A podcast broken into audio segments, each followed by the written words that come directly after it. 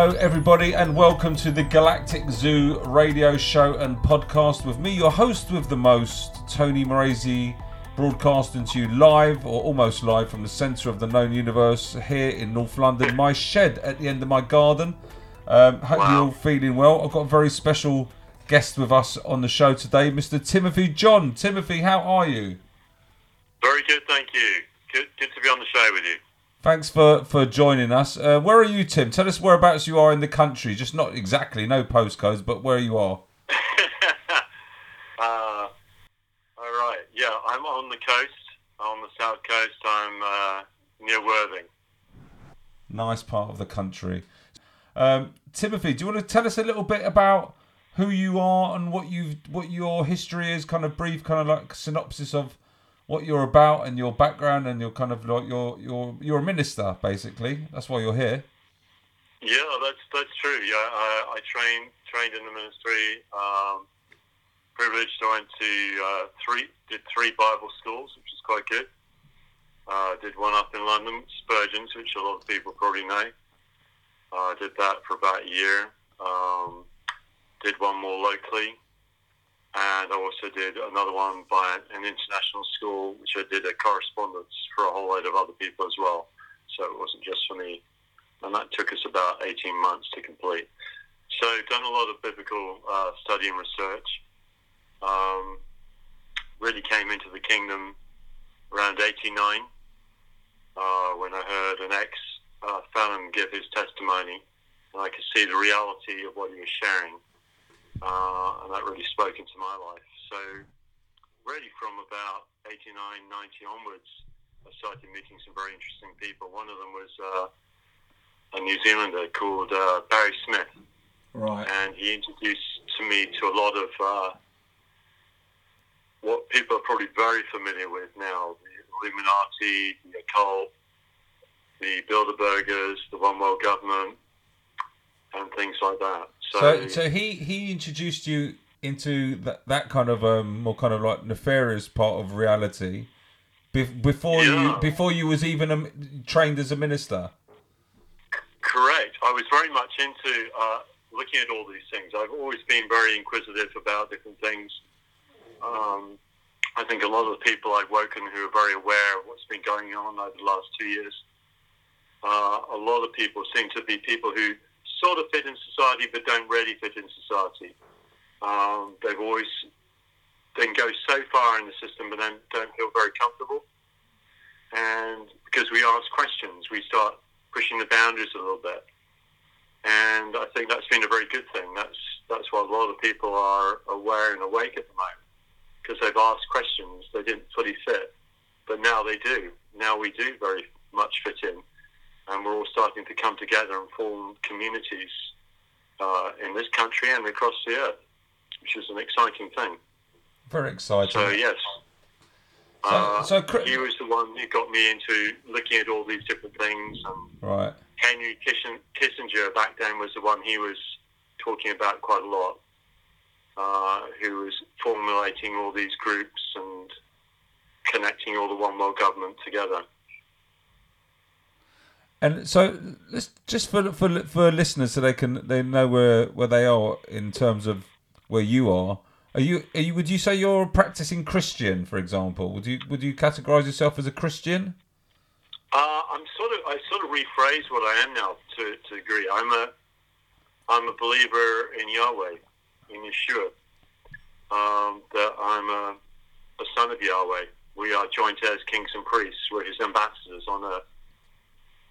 Because the word Christian sort of get a lot of Chris. You got Christianity uh, is almost being taken and made into a religion and it's not really flying in the full tenets that uh, Yeshua intended for us to be flying in. He wanted us to be free. He wanted us to be free people who had direct access to the Father through the Son. We shouldn't be going through mediators. So Yahweh is what we um, would call God, and Yeshua is Jesus. hmm So can you can you just fill us in a little bit? Where did um where did the name Jesus come from? How did that kind of get lost in? How did Yeshua get lost in the equation then? Jesus become the prominent name for Christians, etc. It's, it's translations. Everything, everything that we tend to read in Bibles is translated out of original text, and the original text tends to be in Hebrew. And all the early disciples were, were Hebrews, and so would speak Hebrew, and so they would write in Hebrew, and they would also write in Greek and Latin because they were very well learned.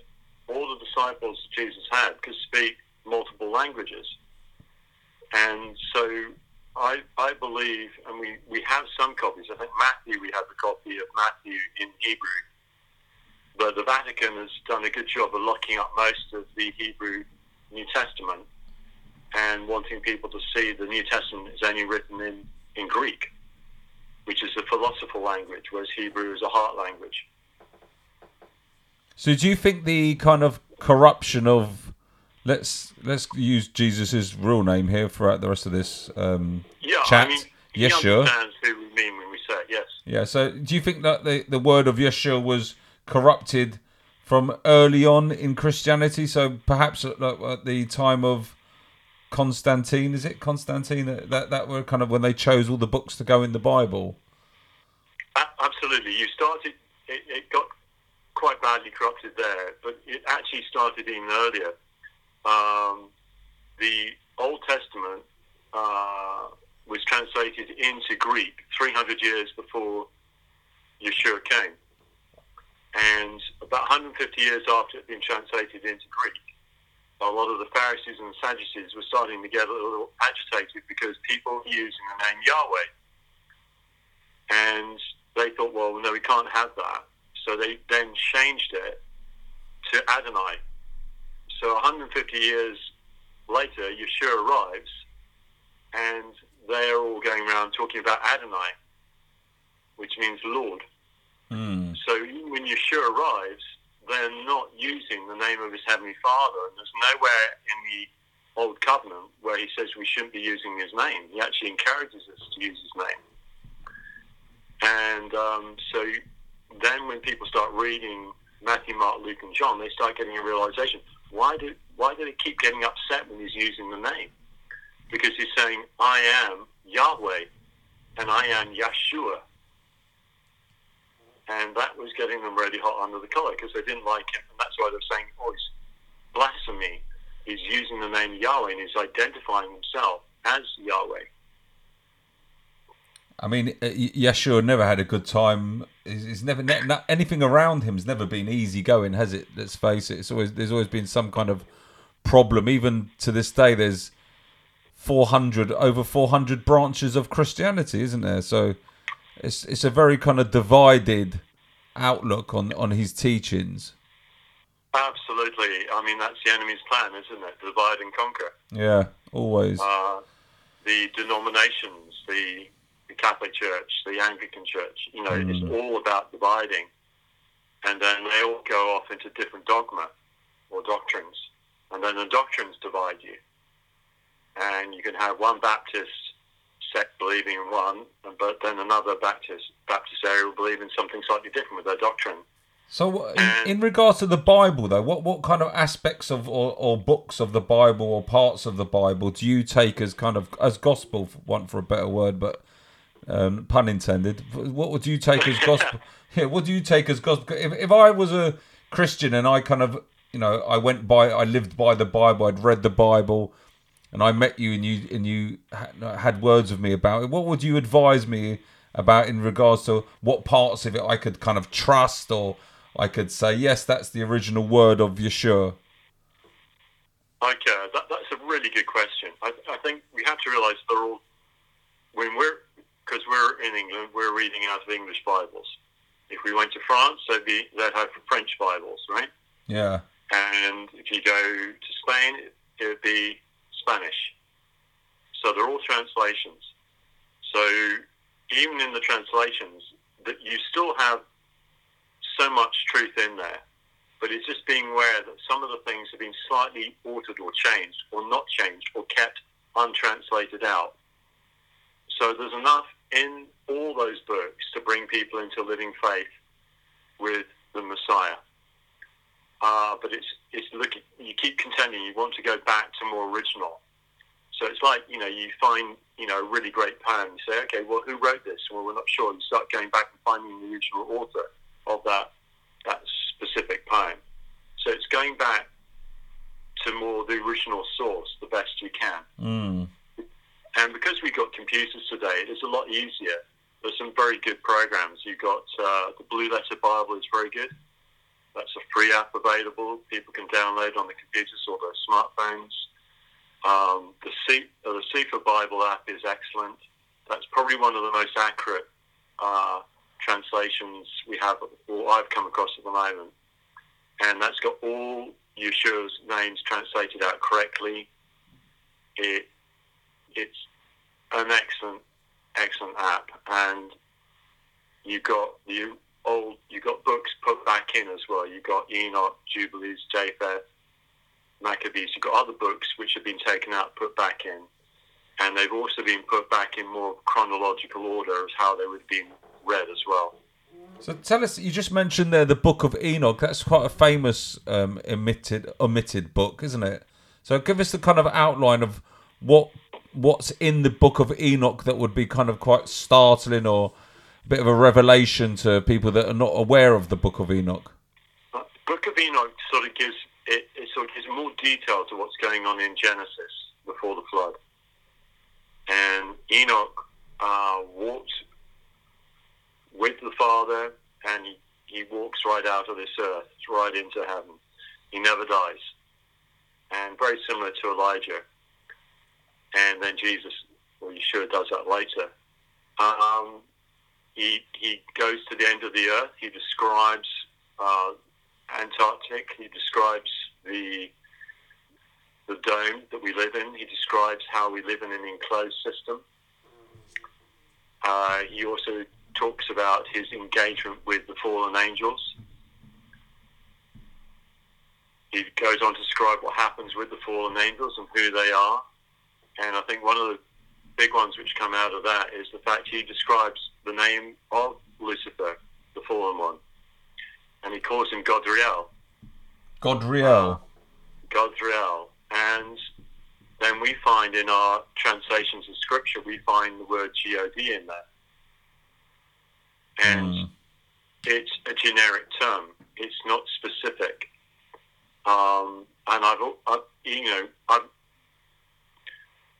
I think a lot of us have had a connection with the spiritual realm for a long time, but it takes us a while to figure out certain things, and we get led by the Spirit into all truth, as Scripture says.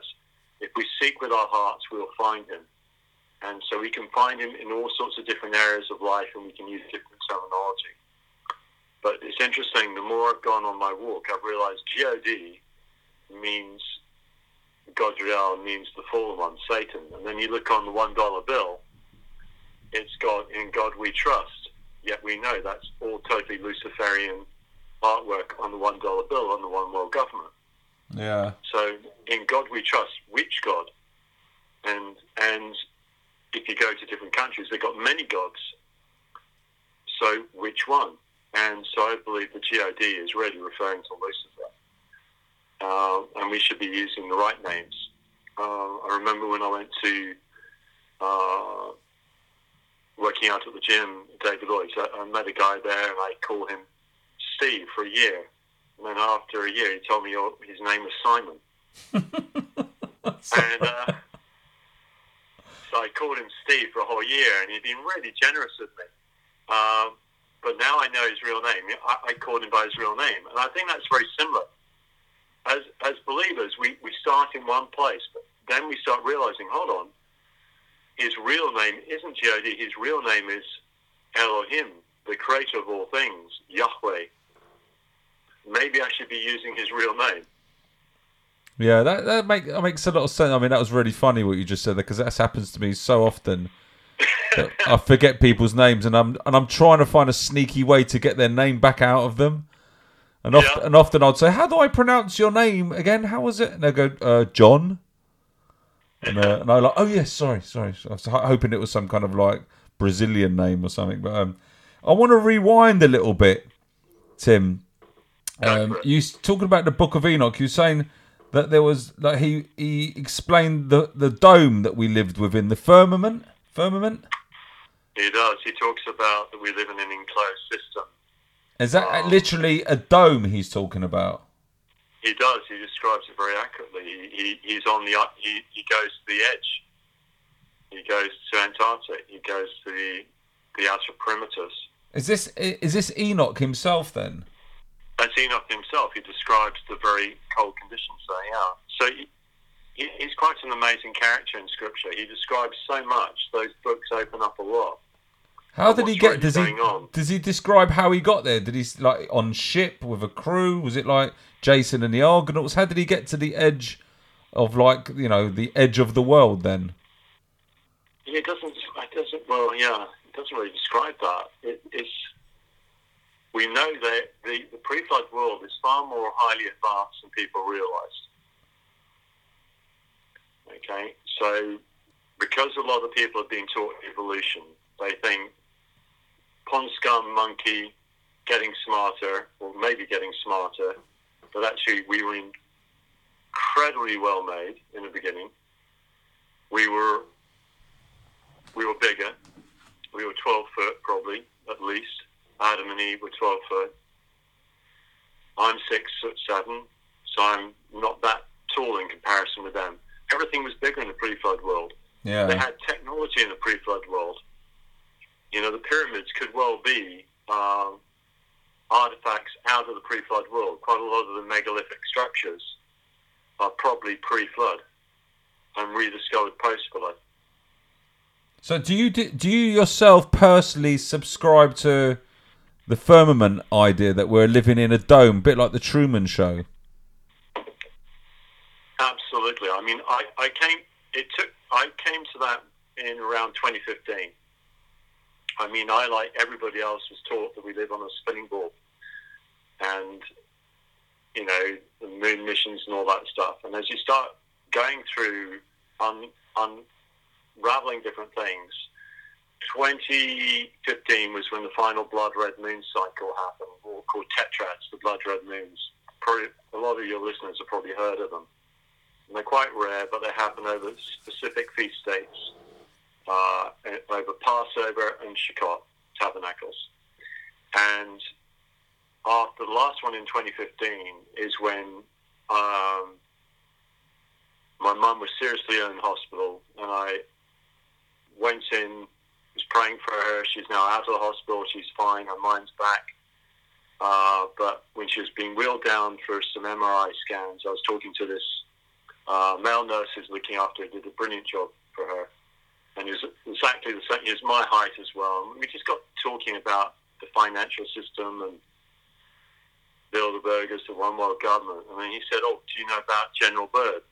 And I think I'd come across a little bit on that. And I said, No, I hadn't. And he started to say, Do you know that you live upon the plains of the earth or a flat earth? And you're, I didn't say it, but in your mind you're going, does that really make sense? You know, this sounds pretty crazy. But I, I knew enough to keep my mouth shut and just listen. And then I went back and started doing research. So that was around September 2015. And at that time, there weren't very many of us searching this out. But boy, did it mushroom. Within 2016, it, it was just absolutely all over. People are starting to rediscover that we live in an enclosed system. And uh, I felt a little bit out on my own as a, as a believer sharing this stuff. I mean, people thought I was absolutely terribly crazy. Uh, one, I wanted to get out of Europe, so they, they were they weren't that keen on that. And then, in fact, you're sharing that you believe you now live in an enclosed system. Uh, it was definitely a very interesting time. Because it is it's one of those kind of hurdles. It's kind of like a stone wall for people that you can you can take people so far, but I suppose everybody's got this point, this line in the sand that they've drawn. You know, I will believe that there's possibly a new world order, but I won't believe that there's a satanic paedophilia kind of like uh, based cult behind it. Or I might believe that, but I won't believe that the banking kind of cartels are involved. or then you, it's it's it's just like a, a conveyor belt almost of where do you get off, and like p- near the end, I suppose, just before the reptilian station, um, just Yeah. before the Greys and the reptilians and maybe the Archons, you've got the flat Earth um, stop where you get off the train, and not many people will get off with you there. So that is kind of like a place where a lot of people will just say, as soon as you mention that, because it's used, it's almost weaponized. I'm not going to say what I believe it or disbelieve it, as I'm here to interview you and see what your opinions are on this. But it's almost as if like that's it's just weaponized. It's like conspiracy theory or kind of rate the word racist or right wing. It's used as a weapon to close things down or to draw to draw that definitive line of like, well, now I know that that person is a nutter, so I don't have to engage with them any further. And I do wonder sometimes if these ideas, not saying that one in particular, but there are lots of ideas that are perhaps put out into the ether by let's say there's a controlling cabal they put them out there so that it kind of muddies the waters. So that for the kind of the general public out there, especially middle class people that may have taken notice if they if they hear the words flat and earth together they're going to roll their eyes say woo woo and and start reading the guardian again and not worry too much about what anything else you've got to say. Do you see what i mean tim? I, I, absolutely. It, it's just been it's it's been a very interesting journey. I, I've, I've you know I've been there where I've taken a lot of flack, and you know you're over the target when you get a lot of flack coming in your direction. Um, and then you go and look in scripture, and you find actually the scriptures actually describe exactly where we live very very accurately, and they do not describe that we live on a spinning ball they describe the firmament. And do you think there's do you think there's any it po- it, Go, sorry karen where you live. Where we live is so important. If you know, if a general, a good general, wants to know where he's going to be fighting the battle, and he wants to pick the terrain that will best suit him, so he can then bring his army into the right positions to get a victory. Satan has very cunningly uh, created a battlefield that would suit him. But once you realize you live in an enclosed system, you start realizing, I now know where I live. And there isn't, on this walk of discovering where I lived, I found that I would meet people who were ex atheists saying, I came into this and I started looking. I realized, once I realized that I lived in an enclosed system, I had to ask the question, who made it? And then they found out that the Heavenly Father made it. And then they thought, well, who can we trust? We can't trust NASA. We can't trust the government. We can't trust the educational system. We can't trust the church or religion. So they started going back to the Torah, going back to Scripture.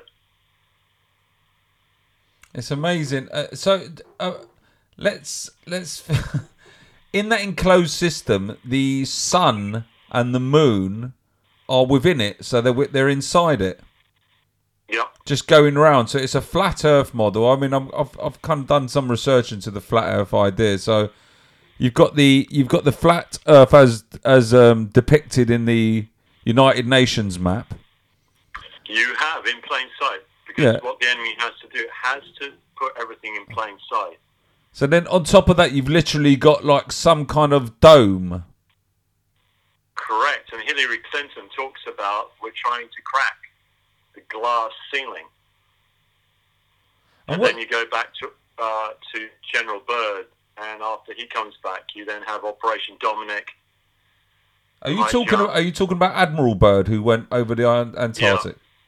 Okay. Yeah, and so right, you yeah. have some very interesting missions about trying to um, break or find out what the dome was, and that's why they're firing these uh, missiles up onto the into the dome in the late fifties, early sixties. And if you go back and look at the photographs, you can see them actually hitting something up in the atmosphere, and they mushroom because they're trying to work out how big it is.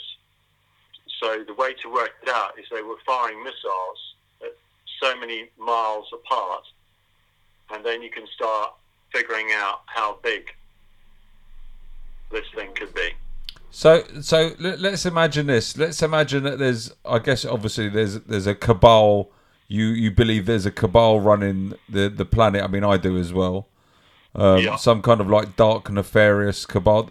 They're aware, though. They, in your mind, they're aware that we we're living in a in a dome type situation, a firmament. Yeah, they can't get out. That's why the fallen angels can't get out. They're stuck in the system. And what do you th- what do you think's beyond that? What do you think's beyond this this dome? Okay, we about okay.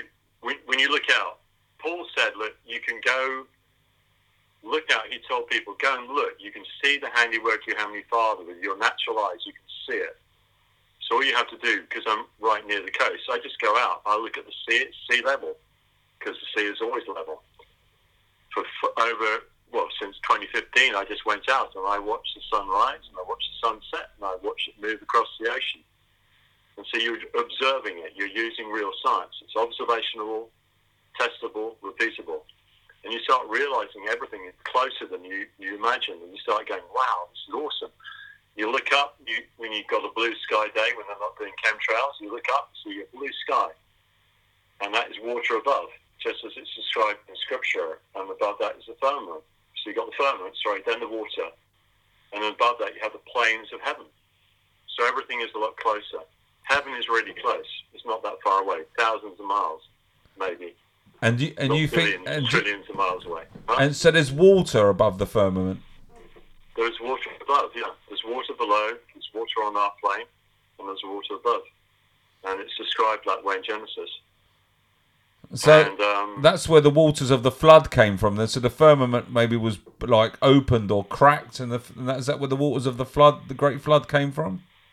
yeah, like the Milky Way, the galaxy is almost like a situ. It's like a. It's where the, that almost looks like where the window opened up. It looks like there's been a fracture there, and then you go and look at there. There are a big sort of uh, what they they would say meteor strikes all over the earth. But actually, when you look at these big meteor type strike holes, you realise they're not meteor strike holes. They're geysers. So they were you had water come up from below and water come down from above, and some amazing uh, pictures of these big geysers which are all over the earth as well. Loads of big geysers in Tottenham. Yeah, and that. and, and, and, and, and, then this, and you start seeing, because we've been taught, so much of what we've been taught in school has Yeah. been inaccurate. You're taught geology, but you're taught billions and millions of years, but it's not true. And then you're taught biology is wrong. Our history has been tampered with. The dates have been tampered with. And so we're all having to go and, and, and test things out and learn it. We've got to be more inquisitive, more childlike again, ask good questions. You know, how does this work? And so you ask, you know, and if you ask your Heavenly Father a good question, he'll give you a good answer. So how old do you? So th- how old do how you? does this work? How do you? How old do you think the Earth is, Tim? Probably no more than 6,000 years, if that. Right. So uh, It's young. It's not old. okay. So not billions of years. So if the Earth is doesn't need to six thousand, if the Earth is six thousand years old, I mean, it's immediately a lot of people are going to say, "What about things that are very ancient?" Then, like, I mean, the- Göbekli Tepe in um, Turkey that they've just dug up. Um, I'm not sure if you're aware of that archaeological site, but it's been kind of dated to twelve thousand years old. So how how do we get away from that carbon dating system? Well, that's all their dodgy science. They use dodgy dating systems, and they've always done it. Lots of dodgy data from the let's follow the science guys. And why should we trust these people? I, I go back to scripture and I go back to see, hey, my Heavenly Father's not going to lie to me. So let's go back and check out here first. But do you think there could be any any mistake in that kind of that calculation of six thousand years, and um, perhaps it's like sixty thousand or six million years? Do you think that there could be any? Are you open to there being any uh, miscalculation I mean, there? I think it's probably not going to be huge, huge amounts. It's going to be. I know they could have fiddled with our, our dates in the last thousand years with their resets and things like that. And you look at the Trinitarian society and things. There, there, there's some anomalies going on. Um, so, but I would still say it's young. I wouldn't say you, you know even if you push it up to ten thousand, it's not. It's, it's not. It's probably younger than older because a lot can happen in a very short space of time. Yeah, no, yeah, I can. I hear and you. Because we're talking evolutionary, talk big numbers. You think it's got to happen over millions of years. Well, of course it has for evolution because evolution doesn't work in a closed system. See, this this this, this, this it takes can't me. happen. Yeah, this really kind of makes me like. There's a question I was going to ask you like a bit later on, but it's kind of like pertinent now. It's like the nature of reality itself. Do you think perhaps there's multiple realities happening at the same time that we're all, all of us are exp- experienced slightly different realities, but we're all on the same kind of plane? So, for example, in some realities, that in some dimensional realities here on Earth, on Terra, if you want to call it that, that some people Yeah. are experiencing around Earth that's four four to six billion years old, and some people are experiencing a, a God created kind of model under a firmament which is six to ten thousand years old. Some people are exp- experiencing something else completely different. Do you think there's a possibility of that? Uh, I think that's an interesting theory. Um, I think we we live in the kingdom and we live in time. We live inside of time. The spiritual realm is outside of time. The kingdom is outside of time as much as in time. So you, he knows the beginning to the end. So if you're going to write a good, good screenplay, you always start at the end and work to the beginning. And it says in Scripture, He knew you and me before the foundations of the world. So before this earth was even created, we are spiritual beings who already existed. And yet we're also seated with Him in heavenly places. So the spiritual realm, you have to bring, then you bring in the spiritual dynamic. And we're multidimensional. We can be in heaven and we can be here.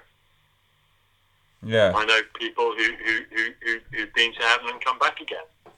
I know three or four people who've been dead for quite some time and come back to life. You know, so there's realms. You you got your different spiritual realms. Um, people would, could describe it as the fifth dimension, the quantum realm, the spiritual realm, the kingdom realm. We use slightly different terminology, but we're saying very much the same thing.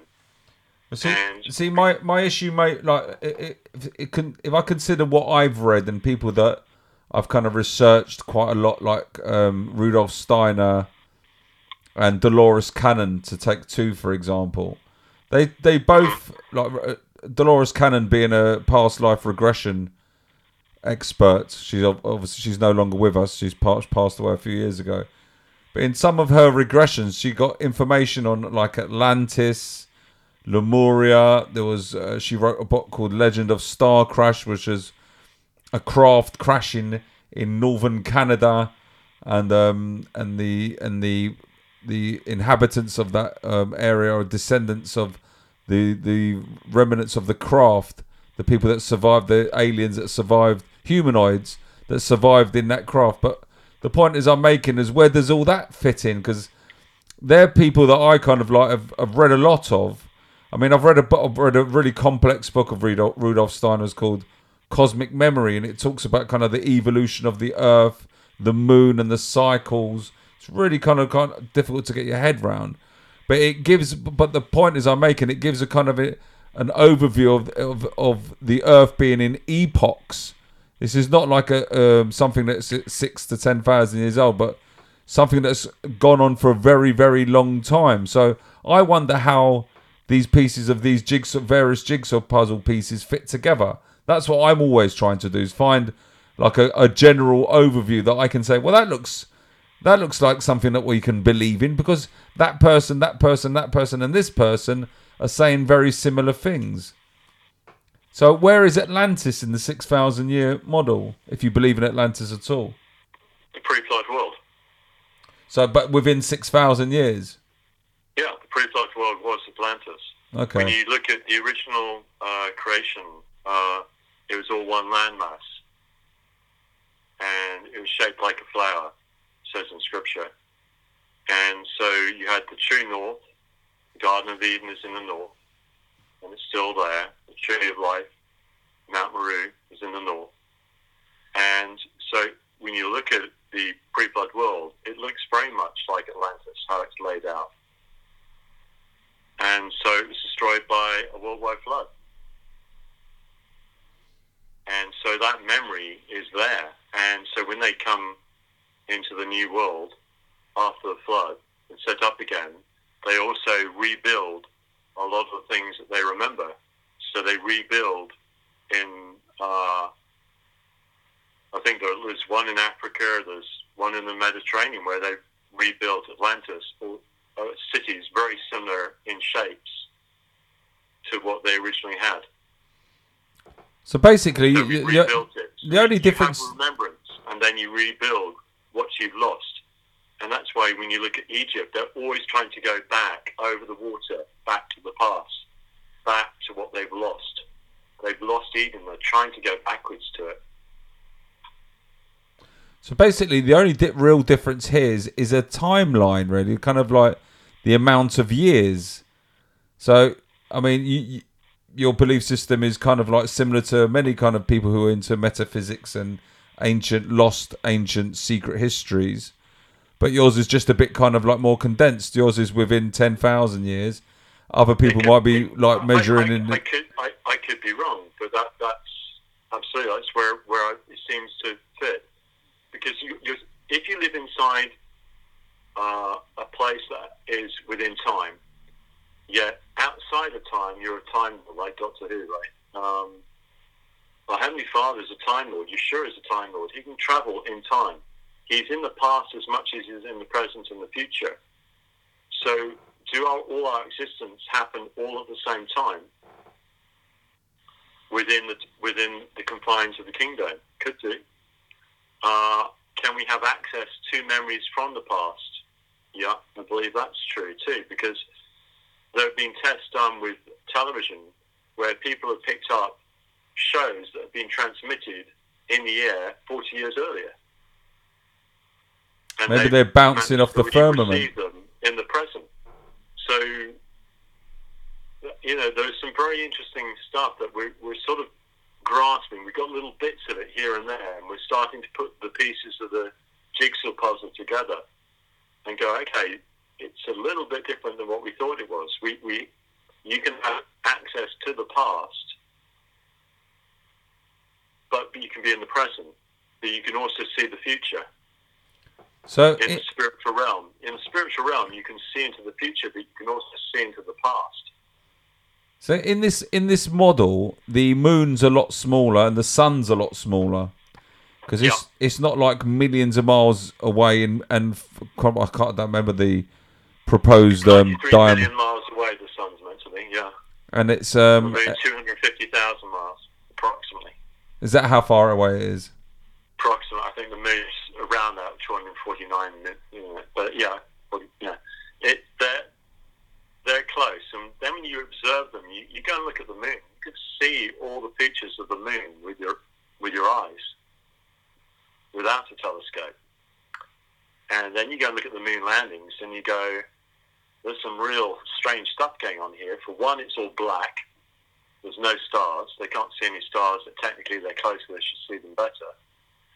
And then when you look at the Earth in the original footage, it's small. The Earth is far bigger than the Moon. If you were on the Moon looking back to the Earth, the Earth would be massive. So how do we explain the tiny Earth then? how did the, Exactly, because it's been photoshopped, because it has to be. yeah everything everything through NASA. The interesting thing is there, um, there's sort of um, there are certain laws which are eternal, which are true at all times, and there's specific ones, especially connected with common law and eternal law. And one of them is you can only control that which you create. You cannot control what you do not create. The only true title to anything the MSO, the Manufacturer Statement Original. So, who controls what you create? If you go to NASA and ask who are the founders of NASA, we find out it's Jack Parsons, who's influenced by Al- Aleister Crowley, the occultist, Ron Hubbard, Scientology, Walt Disney, 33 Degree Mason, Stanley Kubrick, who did the moon landings for them, and Von Braun, out of Operation Paperclip. Um, those are the founding people of NASA. They create NASA. They create it. They own it. They create that narrative. But they're all occultists. And do you think that they're all aware of the, the actual real reality, as in your mind, that we're in the firmament? Well, one of them did, and that was Von Braun. So he knew. Von Braun knew no rocket could ever go out of the dome. That's why there, when anyone looks at any rocket launch, they never go straight up. They always go out from Cape Canaveral out to the Bermuda Triangle where they're picked up. They never go straight up because they can't get out. So they shoot them beyond the sight line. But if they're going to the moon, if they're if they're supposed to be going to the moon and the moon's within the dome, they could get Yeah. to the moon theoretically. Then You could, but, but it, when, the first, they haven't gone that far up. When, when you go and look at the records to find out how far people have gone, they haven't gone that far up. Hmm. So they've never gone to the moon. so what what what what are It's, I think it's about 75 miles. It's, it's not that far up. what that they've got to They in rockets? Yeah, they, they haven't actually gone very far up because it's there's no oxygen up there, and it gets really really cold. The further up you go, no oxygen, and you freeze. But don't they Like, don't they have up to the don't they have a the edge? wouldn't they just really, argue really cold? wouldn't they argue that they've got the equipment to deal with that though? So they're taking oxygen with them and heating and heating and suits and things. That's that would be their argument. That they're taking, you know, they know it's cold. I mean, space is supposed to be minus whatever, a few hundred degrees or whatever it is. So they they've got their suits and they've got their kind of heat heated elements within that, and they've got heated kind of shuttle. Is that so? What are we seeing when we see the space shuttle? When you see that footage, or from the space station, is that all photoshopped? It's all photoshopped. It's all in the studio, photoshopped, and a lot of the stuff they shoot is actually they shoot it in big water tanks. I wonder what they what is what are they gaining from all of that, from all of that secrecy and that massive. Because they could just say we can't go up there. Why would they even bother to pretend to be going up there? Okay. You- Right, you mentioned the cabal right at the beginning, right? Cabal. Uh, cabal, global, cabal, Yeah, state, globalism, Baal worship, mm-hmm. Heliocentrism, sun worship. So they're, they they created a, a a counterfeit to the original, and it fi- fits their purpose to do that because if you believe they own that, they control it because they created that narrative. If they can get you and others to believe in that narrative, they control you too. And it's to do with energy. It's to do with free energy. And Mm. then once you live in an enclosed system, then what Tesla talks about makes sense about the free energy and drawing energy out of the ether, out of the environment. And because it's we live in an electromagnetic world and it works by frequency, vibration, releases power and energy. You and I are electromagnetic. We're analog, not digital. And so once you start realizing that, you control people by money and power. So you, you, your fiat system is they use to print money on paper, whether it be a five pound note or a fifty pound note. It's the same paper, but one's worth more than the other, and it doesn't cost much to print it either. So they're printing money very cheaply. Now it's just done on a computer screen. So that's why they could do all this scandemic and release all this money. They just put it on the computer screen. It doesn't exist. Yeah. fallacy. Money is a, an illusion. I think we can all And agree on that. With, and you do the same with, with, with power. So it's how you control by power and money. And we have free energy in this country, and we've had it since before the Second World War. And how they've hidden that is they make out that energy is expensive to make, it's dirty, now we've got to clean it all up, now we're going to have to tax you more because of global warming, we've got to save the spinning ball model, and you're all guilty because you've been driving cars, burning wood fires, right? And actually, they've been producing the energy free and cheaply for years, but making you pay lots of money for it. So how have they been producing the That's free? a great con, isn't it? So how have they been doing that? What are the what are the nature of the nuclear power stations, the coal coal burning stations, the gas burning stations, the hydro dams? What are they all doing? Well, you, you, you've got to have something out there to look like you're doing something. So you have a few of these things around to make out that that's how you're doing it, but you're actually doing it by a different way. It's like we've got windmills stuck out at the coast here. They're an eyesore. They destroy lots of wildlife, especially the birds. They cause electromagnetic issues with the with the seabed and the fish. You have to put down a house load of concrete down there, which is apparently not eco-friendly for each windmill. Then they're made of stuff that doesn't break down very easily and rusts. So they're put out there just to look good. And then when you find out who's actually funding it, who benefits from it, you find out that the people benefiting it from it are part of the nefarious government. Yeah, I've, I've heard I've heard a lot of negative stuff about those windmills that they kind of by the time you've paid for the, the, the building of them and the, the energy that goes into producing one of those windmills is kind of negates any kind of positive effect they have. So I've kind of I've, exactly. I've, I've heard that repeated. Absolutely, and then they charge people for the privilege of doing it, knowing full well that they're lining their own pockets. Let me let me just ask you one more question on the firmament because it's you know it's a, it's a major thing. It's like really is kind of like the the kind of basis of our reality in the age of the Earth and everything else. So what are, yeah. what are people seeing when they when they're looking at in telescopes? I've got a telescope myself. Um, when yeah. people are looking across the Milky Way or they're looking outside into the universe and, uh, and and astronomers are seeing all these distant galaxies and distant realms or distant planets. What what are they seeing? Is that just something that's printed on the inside of the firmament, or is that beyond the firmament? They're they're they're, they're seeing stars within the firmament, and says in Scripture, He put the stars into place, and that gives us times and seasons. And but all the stuff of the galaxies outside of that, that's all being made up with CGI the stars you can see with your natural eyes and you can see with them in telescope. And if you've got a, a Lumix 900, you can take pictures of the stars and you realize they're not quite what you think they are. Uh, they're like electromagnetic and you, they're chromatic and they, they, they, they change color. They're fascinating, like twinkle, twinkle, little star. They are. They, they, twinkle. They're not anything like the CGI stuff we see from NASA.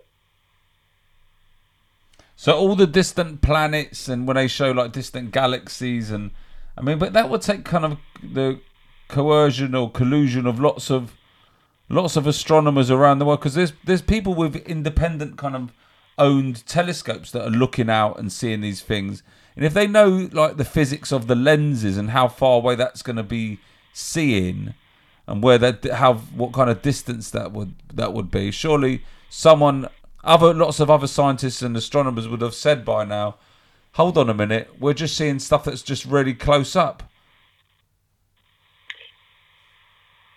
Yeah, that's a good point. I mean, I, have had the privilege uh, of asking pilots about when they fly an aircraft, do you have to keep pushing the joystick down? They looked at me really strange when I asked the question. They said, of course not. Once you get up to, to the level, you just keep it level. That's why it's called an aeroplane. You fly at level height. Um, and same with astrologers. When they're looking up, they're seeing a lot of the stuff that they've been taught. They're seeing something maybe not what they're actually seeing. Like pilots are taught to fly by instruments and not go by what they're seeing outside. and we get indoctrinated. So we're looking at something, but actually not seeing what it really is anymore because we've been told it's something different. And it takes a while to break that cognitive dissonance away. And then when they start seeing it, they go, ah, now I can really see what I'm looking at. Because they're seeing what they think they should be seeing. So, but th- th- there are there is there is stuff beyond the firmament. There's water, so it's just solid water. you Um, got water, and then you got the, the, the realms of heaven. You got the spiritual, of the planes of heaven. so could they not could they not be seen through the the water and into kind of heaven itself? Could that not be the case? It says in Revelations that they look through the crystal sea back towards us. So they're looking back through the water towards us, but we can't look through to see to see them. We can see the the sun, we can see the stars, we can see the sun and the moon are close, but we can't see all the way through unless we see with our spiritual eyes. Because I've it's it's basically it's similar to saying that there's a domed city under the ocean. We you could say that was kind of our model, wouldn't it be? It'd be like You, you, you're pretty you're pretty accurate when you say that. We live inside the ball rather than on top of it. We live inside a toroid of, of electromagnetic energy, and on the outside of that is the water. I mean, you, what you described is actually is, is described in scripture, and a lot of the ancient cultures would would go with you on that. That's how they saw it too. So let, let let's let's just hypothesize about UFOs for a moment. Just because they come in and out, let's say like I mean I've you know I've I've ingested a lot of ufology over the years, read many books and listened to many interviews and and read many essays and articles about UFOs, watched lots of stuff and seen stuff myself as well. And I know friends, I've got a couple of friends, at least three or four perhaps, that have had close encounters. So these craft, they must all be originating from within the firmament if they can't get in, unless they're they're kind of um, they're materializing inside. And if they are, where are they coming from? Are they coming from just? They must be coming from different dimensions then. Yeah, they're into they're the fourth dimension. They're interdimensional. They can appear, they can manifest, and disappear. And they do very strange things as well. They may, you know, if there was anyone on board, they'd have been, you know, they suddenly do huge, quick turns, and they're, the the dimensional, air, interdimensional aircraft, the spacecraft, So uh, you- which the scripture describes as what uh, chariots of fire. So do you, do you subscribe? uh, Often I hear people who are into biblical kind of revelation.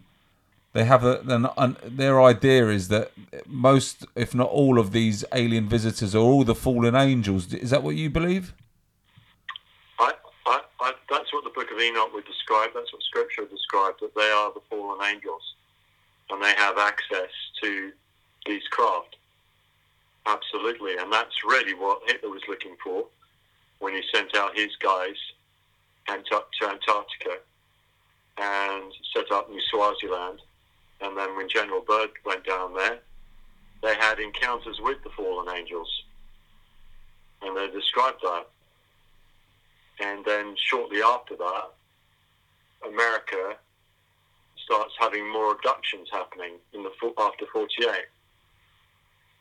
That's Because- interesting. Yeah, because thought oh, And- that nothing then to. you've got the connections with America signing a treaty with the fallen angels to get their technology.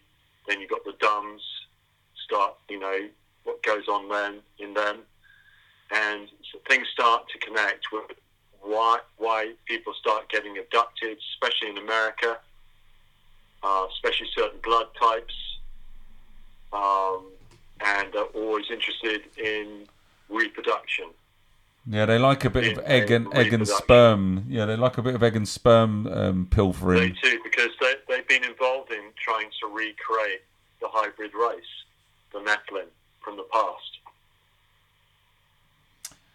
So, do you think any of these? Because a lot of these UFO sightings, um, a lot of the craft and the beings are very different. They're not all just the greys, and they're not all just reptilian.